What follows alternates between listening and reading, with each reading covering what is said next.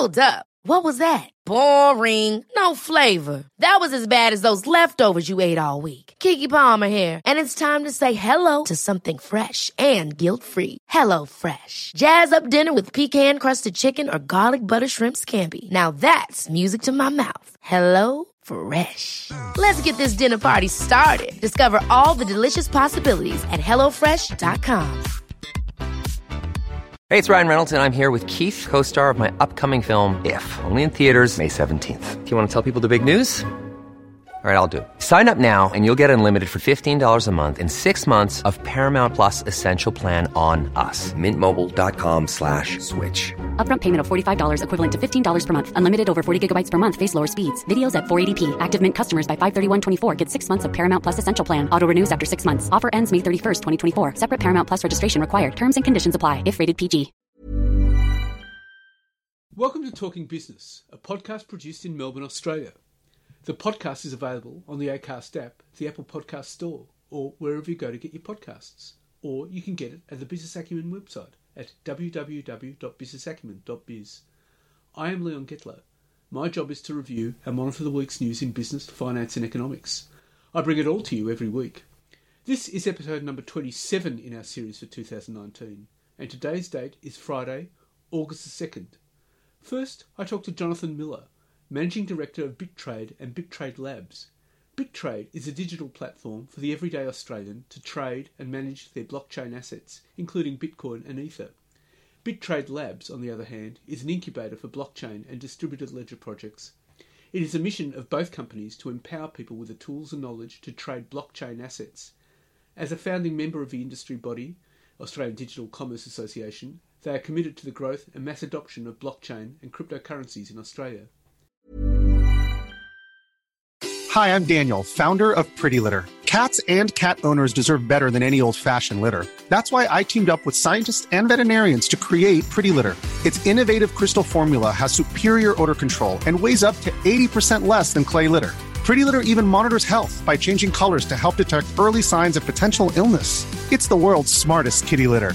Go to prettylitter.com and use code ACAST for 20% off your first order and a free cat toy. Terms and conditions apply. See site for details. Millions of people have lost weight with personalized plans from Noom, like Evan, who can't stand salads and still lost 50 pounds. Salads, generally, for most people, are the easy button, right? For me, that wasn't an option. I never really was a salad guy. That's just not who I am. But Noom worked for me. Get your personalized plan today at Noom.com. Real Noom user compensated to provide their story. In four weeks, the typical Noom user can expect to lose one to two pounds per week. Individual results may vary. And then I'll be talking to CommSec economist Craig James about what's ahead in the market for the week. But now, let's talk to Jonathan Miller. Uh, Jonathan Miller, tell us about BitTrade. Hi, Leon. Thanks for having me. BitTrade is a digital currency exchange. It's a platform for the exchange of digital currency. We do that slightly differently to some other platforms. We're a broker. We aggregate books together. We help you get access to all the global cryptocurrency exchanges in one interface. And we also have an innovation arm. We, we consult to businesses and help them understand, implement, and use blockchain technology. Oh, that's the BitTrade Labs, isn't it? That's right, yes. So, can you tell us how that works? So, we found that there's a huge amount of appetite and interest for blockchain, and we're innovators. We love using blockchain, we use it in our own products. We believe in the power of this technology beyond just cryptocurrency into the operational concerns of all sorts of industries. And we work with businesses to help them implement, integrate, use blockchain and cryptocurrencies inside their operations or bring those through to their own customers. That's fascinating. Now, what particular types of businesses would you be working with? Well, I'll give you a really, really present example. It's an engagement we've got at the moment. We've partnered with a business called Imparta. Um, that's a little bit of a mouthful. We've we're, we're working with them. They're an employment services industry uh, uh, professional business. They're an employment services business that seeks to create infrastructure for employment. They currently provide contract services. So let's call that HR services for short term contract work. They do that already in an existing business. They want to expand on that to add payroll. Now, there's a particular interesting problem there for the kinds of businesses and the kinds of employees that they service. And that is, there's a chicken and egg problem between getting your job and getting a bank account. And they're looking at blockchain in particular to do two things for them. One is empower their platform with transparent, auditable proofs for contracts, for work done between employers and employees. Secondly, to use crypto tokens, not just cryptocurrency that you know, but a specific token for payment of wages. And that token will be backed by the Australian dollar, like a, an asset backed token, that they will be able to then essentially connect employees with employment opportunities before they have a bank account. They can use cryptocurrency as a digital banking platform that they're not fully responsible of maintaining. So it reduces those costs, it reduces those risks. It's a really interesting area, and they think it's got global scope. That's fascinating, but are there security issues there? So the blockchain, and, and I must say that the technologies that we're all looking at here, they're all experimental. They're very new. And so therein they have risks. However, you can develop live projects using this uh, using this technology, and it's really about how you actually inform and and and and uh, educate the people using it. So that's not just the businesses that we're advising, but it's the end users who will then be on their platform because essentially they will be responsible for their own bank account if they if they use this particular service, for example. And in so doing, they don't have the same structures of security that then you're, you're, used to. You know, you forget your password, you call the bank. This is a different way of doing that. It's absolutely secure, but it really comes down to design, and and that's a you know as security. Um, is part of every bit of technology you build. That's just something we always look to. And there's a lot of problems with digital security in the current framework. The current framework, you hear every day that the existing internet, there's breaches. I mean, just the other day, a big hotel chain gave away pretty much the credit card details of all their customers. That's bad. That happens with traditional technology, and you can solve some of those problems with blockchain, definitely not all of them. Really, it comes down to good design. Right. Okay. Okay. Now, uh, what are you doing in terms of uh, uh, digital currency trading? I mean, it's it's been on the rise, I believe, starting from Accenture. The, the, look, I think that there's there's a huge amount of interest in this technology, and therefore, if you think about that, this is a speculative technology. They come often, these technologies, these blockchain technologies, with their own tokens. You think of big names like Bitcoin, that's a very prominent name, but other platforms like Ethereum, um, Ripple, Stellar, um, there, are, there are so many, I don't want to list them all. They're all essentially experimental platforms with, with, with cryptocurrencies in, embedded inside those platforms. And, and that's why people are coming to this. They think that this is a, it's kind of like seed investing. The next thing that's happening is businesses are using tokens to raise money. Instead of going to traditional marketplaces, they're going to global marketplaces with tokens. That is now becoming a regulated arena that's really welcomed because we don't want to have bad actors in these kinds using these technologies. It's very hard to mitigate that, but regulation's a good way of doing so. And so what you're seeing is this trend of businesses using cryptocurrencies, using blockchains, and we help people tap into these markets. We help people um, not only tap into local markets for these, but global markets for cryptocurrencies and other tokens. But the issue is, I mean, with regulations, I mean, we're talking about global, and so we're talking about other countries. Where are the jurisdictions? I mean, what are the rules? I mean, how do you, how, do, how does, how's that managed? That is a fantastic question. uh, the, the regulation is evolving we're part of that conversation. There's a wonderful industry body here called ADCA. We're a, fa- a proud founding member of ADCA.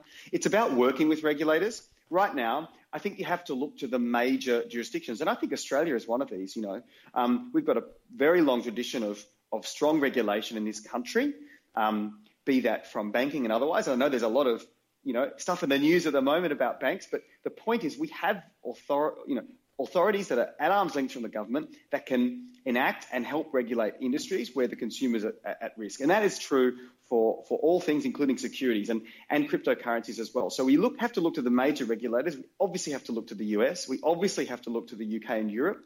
Um, places like Japan, incredibly pro, and they are looking at how to roll out legislation that allows for the rise of this innovative technology without hampering it. Because there is a, there is a, an uh, a very uh, attractive um, argument, which is that we should just umbrella uh, wrap existing legislation around this technology. But I believe it's beyond that. It's like saying the internet um, can be bridled, but this technology is very much part of the internet. It needs regulation that suits that, and that has to be at a global scale. It has to have, be interoperable. Right, but that would also mean you need the same rules everywhere. And isn't that an issue?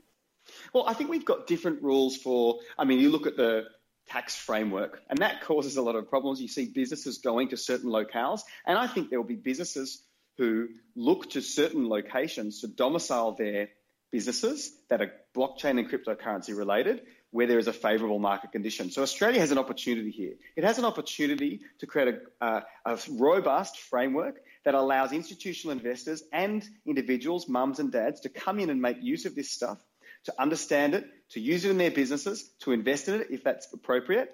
And, and at the moment, we're, we're seeing the start of that. But really, right now, there's an opportunity to lead as a regulator. And that's what we want to see from Australian regulators. Now, uh, what we're seeing uh, is there's, there's, an emerging cl- class of do-it-yourself investors in Australia. I think that's right. We're, we're actually, you know, we're really proud of a, a, a culture that can look at investing and, and, and, and taking risk, taking appropriate, reasonable risk because they believe in an idea. That's about backing something. And, and I think that there is a great amount of opportunity in, in this new space, this blockchain space. And there's some great current frameworks for that. We're actually using the crowdsource funding legislation. You might have heard things like crowdsource equity.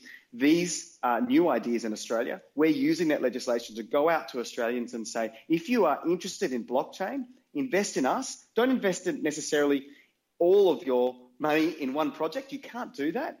It's about reasonable investment and backing things you believe in. And we can be that um, opportunity for people to understand, to get exposure to the blockchain industry, get exposure to, exposure to the cryptocurrency industry, um, and doing so in a reasonable way in a regulated framework. So you can you can learn more about that at Equitise. It's a platform we're using, or from our own website at BitTrade.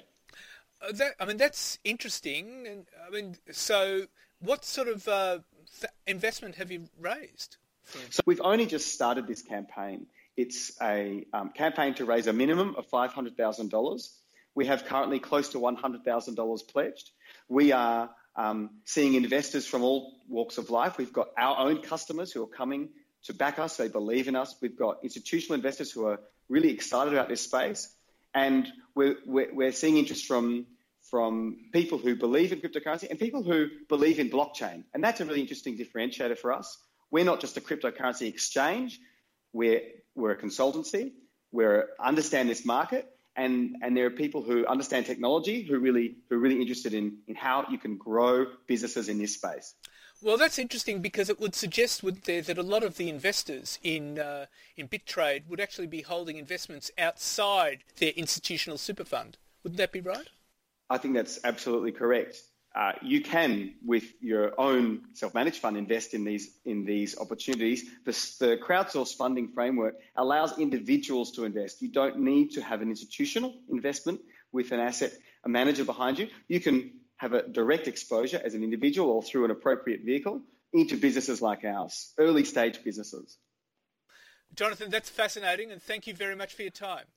Thank you so much for your time. I really appreciate being on here. And if you want to learn more, you can go to btrade.io. That's B-T-R-A-D-E.io. Thank you. And now let's talk to CommSec economist Craig James. Well, Craig James, what do you see ahead for the market this week?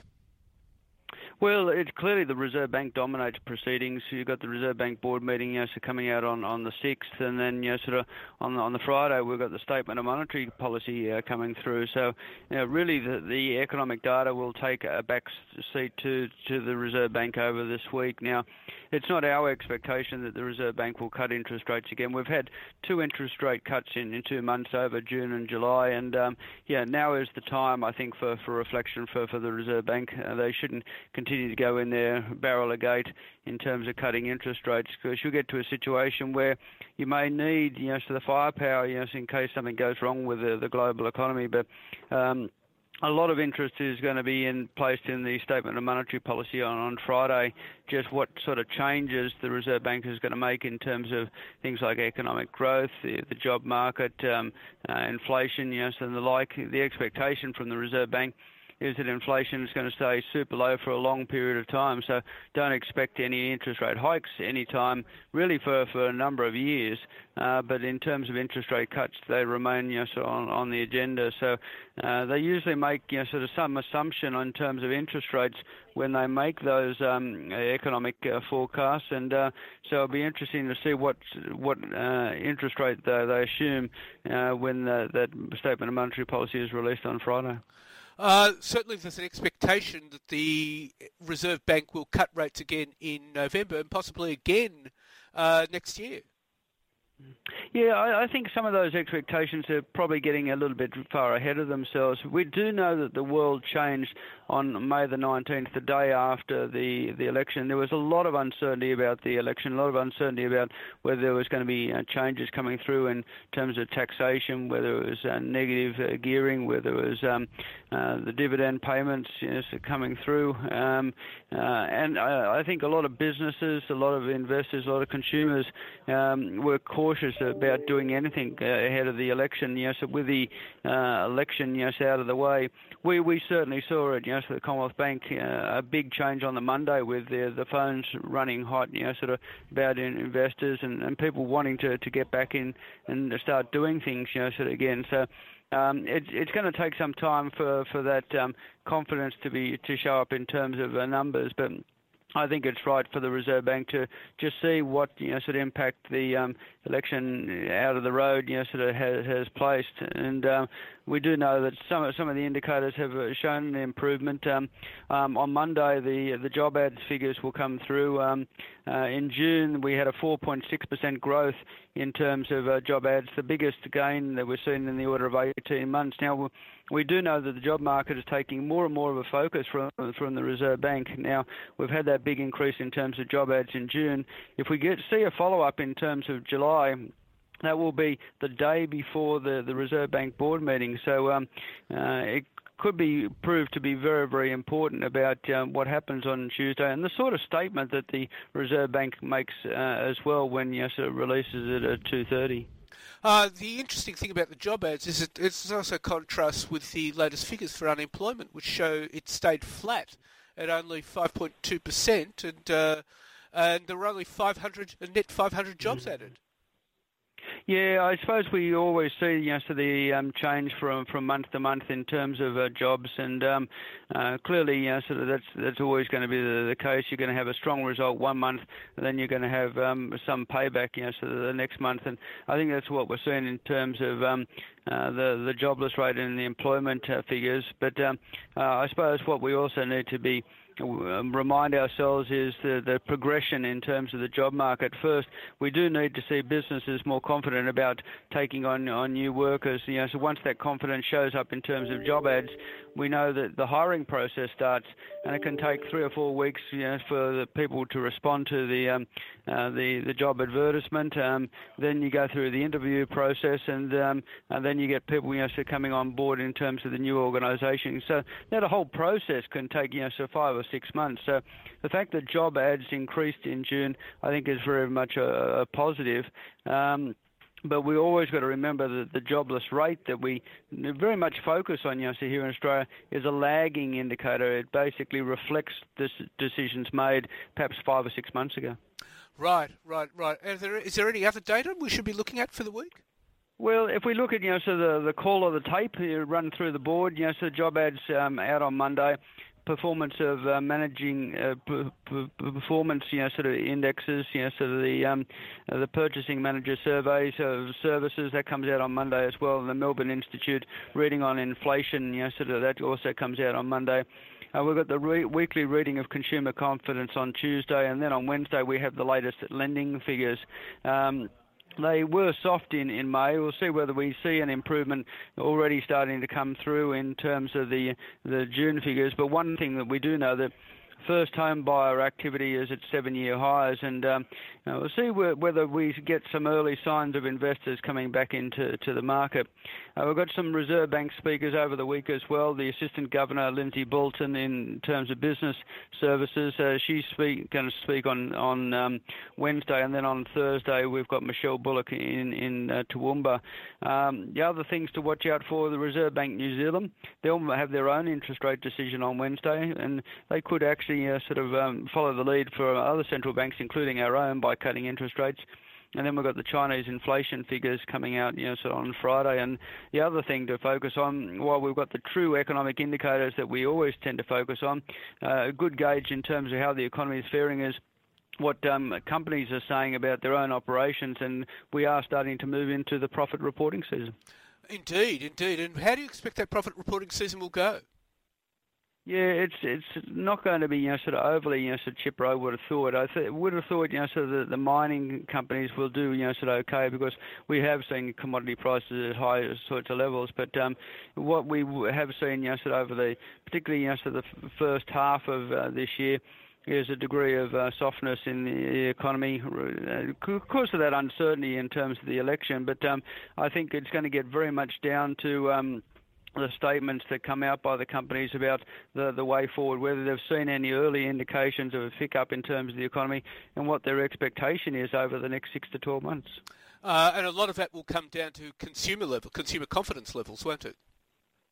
Well, it will, and, and, consumer confidence has been actually a little bit above average in recent uh, times. And uh, if uh, consumers remain, you know, sort of uh, reasonably confident about, you know, the outlook, and that, that's what we've seen in terms of the, the weekly surveys, even in terms of the monthly surveys of consumer confidence.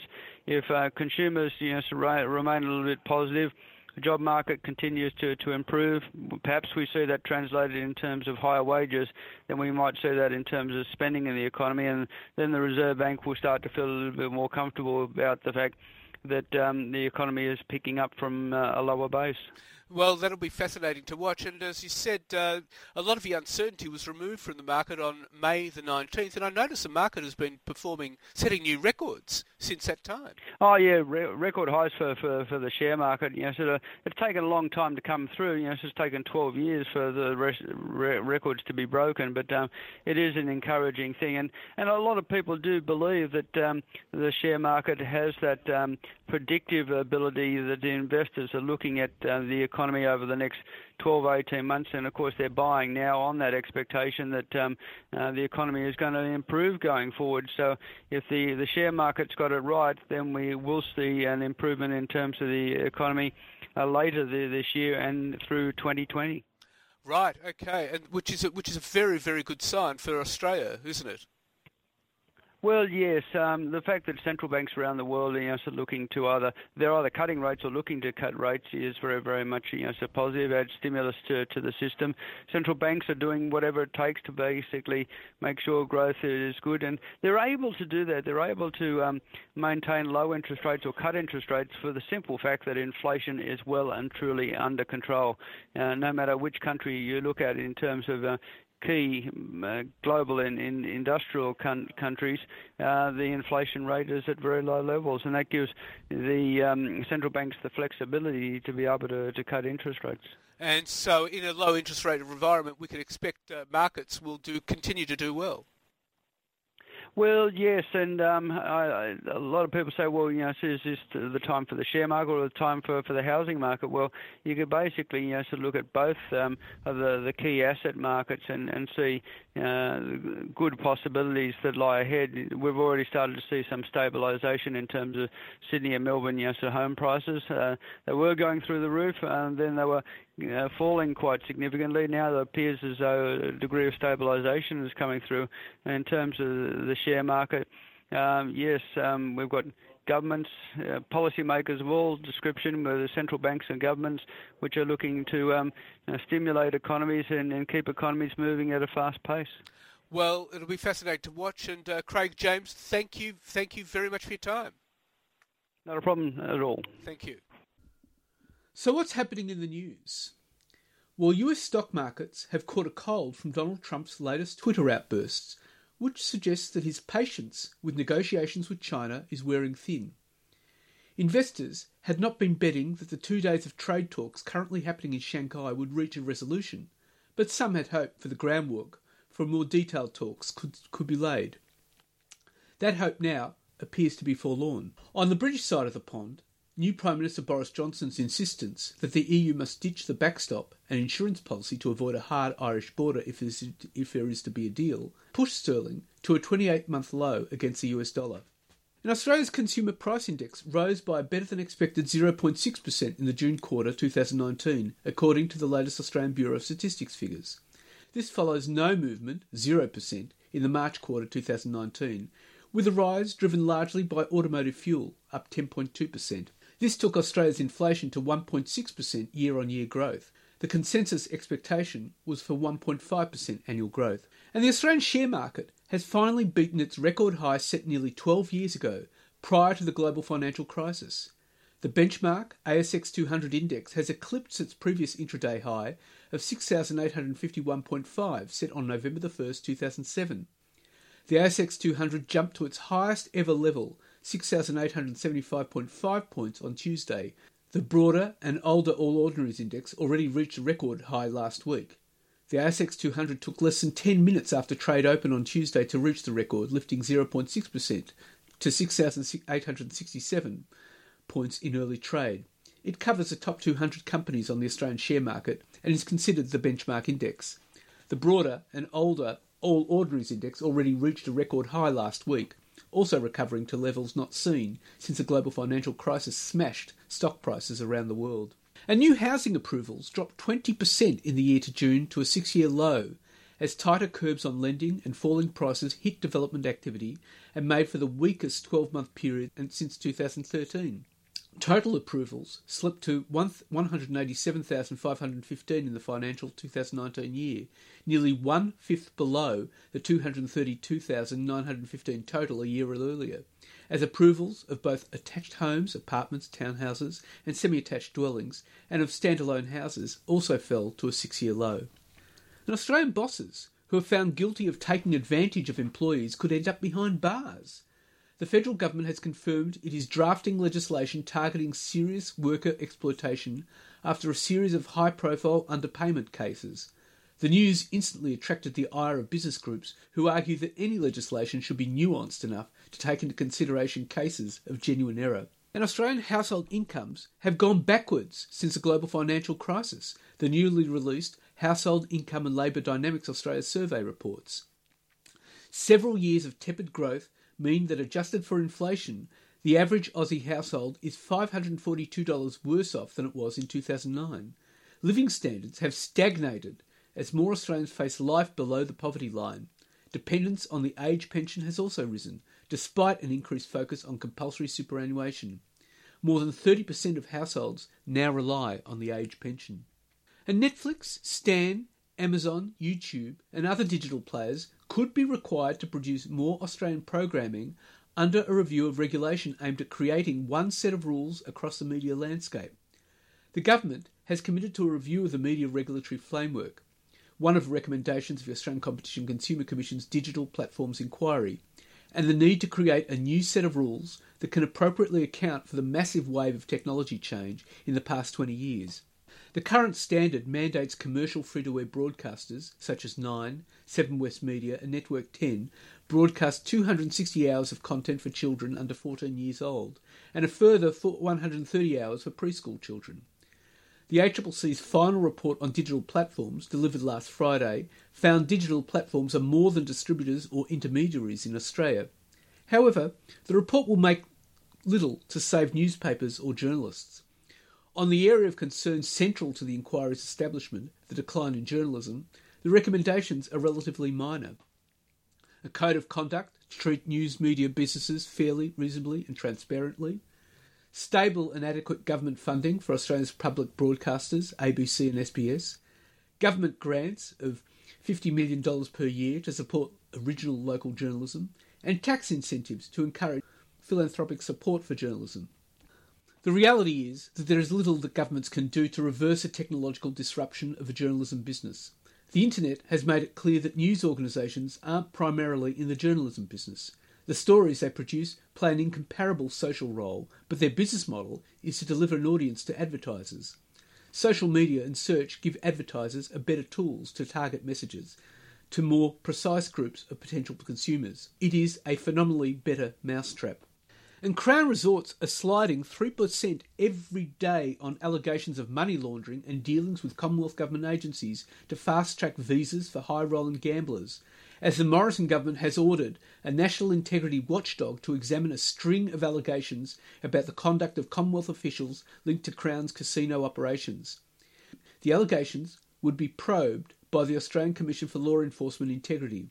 Attorney General Christian Porter stressed that that did not mean he had evidence before him which supported the allegations raised by the Sydney Morning Herald and The Age and 60 Minutes. He said it was now a matter for the integrity body to decide whether the allegations warranted further investigation. The Coalition and Labor opposed an earlier motion from crossbench MPs to establish a parliamentary inquiry, saying it was totally ill equipped to deal with the allegations and it would be detrimental to run both at the same time. Independent MP Andrew Wilkie told Parliament the stories published by the Sydney Morning Herald and The Age concerning Crown Resorts were just the tip of the iceberg. Mr. Wilkie likened the organisation to the Vatican, saying it appeared to be an independent sovereign state where laws do not apply. Independent Senator Jacqui Lambie said she was not surprised at the revelations about government officials and the casino's operations, declaring the affair was proof of the need for a federal commission to investigate corruption. According to the reports, two Australian ministers approached domestic border control authorities in a bid to speed up immigration clearances for Crown's big spending overseas customers. Jacqui Lambie, among the independent lawmakers who collectively hold the balance of power in Australia's Senate, said the report showed the country now needs a national anti corruption body. In a statement, AUSTRAC says it's actively addressing the significant risks of money laundering through casinos, particularly through casino junkets.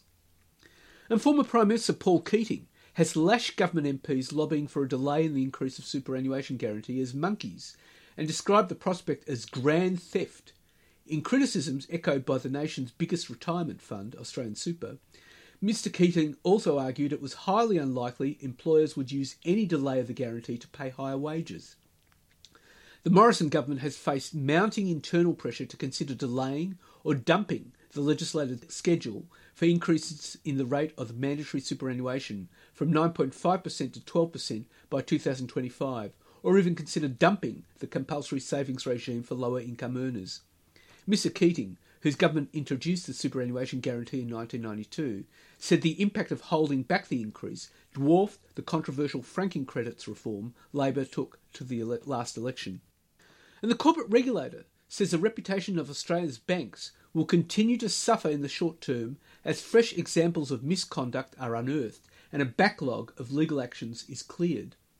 The Australian Securities Investments Commission Sean Hughes said banks were making the right noises about transparency and cooperation, but there was plenty of litigation to get through first. ASIC is pursuing the banks over dozens of matters under its new mantra of why not litigate, with around 125 cases flowing directly from the Hayne Royal Commission. This includes the action against NAB for its role in the Fees for No Service scandal. More cases are in the works, and the public should brace themselves as they come to light. Among the growing caseload being shouldered by Mr Hughes is the regulator's action against ANZ for allegedly gouging $50 million in fees from customers for shuffling money between their own accounts. It says the bank charged 460,000 customers unlawful fees more than 3 million times since 2003. Among the customers it incorrectly charged were farmers, the bank's own staff, and the bank's retired staff. This coincides with Treasurer Josh Frydenberg fast tracking legislation to end the payment of grandfathered commissions to financial advisers by 2021, rejecting Labor's claims that the government was dragging the chain on implementing the Banking Royal Commission's recommendations. A ban on grandfathered commissions would bring all existing financial advice contracts in line with the 2013 ban on commissions under the Future of Financial Advice reforms. The final report of the Hayne Royal Commission recommended repealing the grandfathering provisions as soon as practicable. And Qantas and Virgin Australia are raking in some of the highest fees per, per passenger in the world, according to a new report. Australia's airlines are envied globally for their ability to get more money out of passengers above basic airfares, with both Qantas and Virgin Australia landing in the top 10 for highest revenue per passenger, thanks to extras like seats with more legroom, meals, drinks, and baggage fees. Qantas scoops up $1.6 billion annually, or $59 per passenger. Virgin Australia hauls in $50 per traveller. And the Australian consumer's obsession with quality coffee is ushering in a high end espresso machine sales boom. Coffee snobs seeking to craft a barista worthy single origin brewed cup at home are driving up the sale of home coffee machines by 20% annually, with the market now worth about $250 million. Stores such as Harvey Norman are cashing in as brands demand between $5,000 and $6,500 for the machines, and coffee aficionados begin to chase beans with a passion similar to the pursuit of wine connoisseurs. And Cash Converters says it will record a statutory net loss of between $2 million and $4 million compared to a profit of $22.5 million in 2017-18. It is also tightening its lending standards after a credit risk review. Shares have been hammered. Without additional costs, Cash Converters' pre-tax profit would be between $18 million and $20 million. This is due to writing off a $1.6 million investment in a third-party loan management software platform, 1.4 million of restructuring costs, and $5 million for bad debts, which have been brought forward after a credit risk review. Cash Converters incurred a $16.4 million class action settlement during the financial year and is still waiting for the outcome of the Lynch proceeding. Legal costs are running at about 3.2 million for 2018-19. And rare earth producer Lynas Corp's quarterly sales revenue and production have slipped with recent trade tensions between Beijing and Washington curtailing demand for its ore in China as the car market there slows.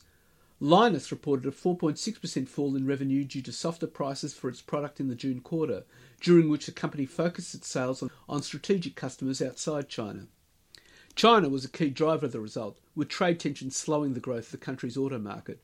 And Vodafone Hutchison has posted a half year loss of more than $150 million in its first financial results since the competition watchdog made the shock decision to block the proposed $15 billion merger with TPG Telecom. But the company insisted performance had remained stable in the face of significant headwinds and said it was committed to the merger, which remains a possibility pending the outcome of a federal court challenge. In the six months to June, Vodafone reported a loss of $153.4 million, a 66% increase on the same period last year, when losses were just $92.3 million. The company is yet to turn a profit since it was established 10 years ago. The firm, a joint venture of Hong Kong based CK Hutchison and UK based telco giant Vodafone Group, saw revenue fall 1.7% year on year to $1.738 billion. Average revenue per user per month, a key measure for telco companies, also fell more than 5% to $34.52. However, cost cuttings, coupled with new accounting standards, saw earnings before interest, tax, depreciation, and amortization increase by 14.3% to $584.6 million.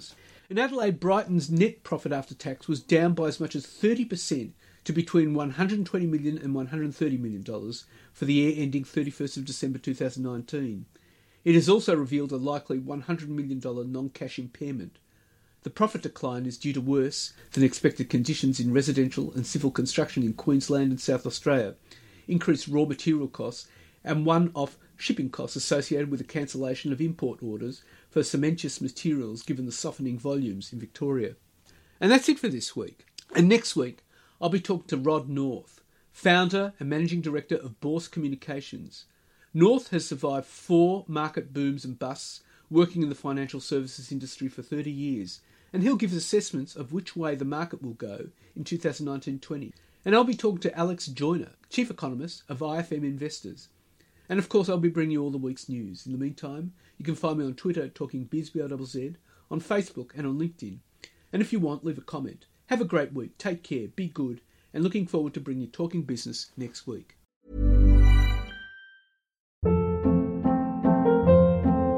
Hold up. What was that? Boring. No flavor. That was as bad as those leftovers you ate all week. Keke Palmer here, and it's time to say hello to something fresh and guilt-free. Hello Fresh. Jazz up dinner with pecan-crusted chicken or garlic butter shrimp scampi. Now that's music to my mouth. Hello Fresh. Let's get this dinner party started. Discover all the delicious possibilities at hellofresh.com.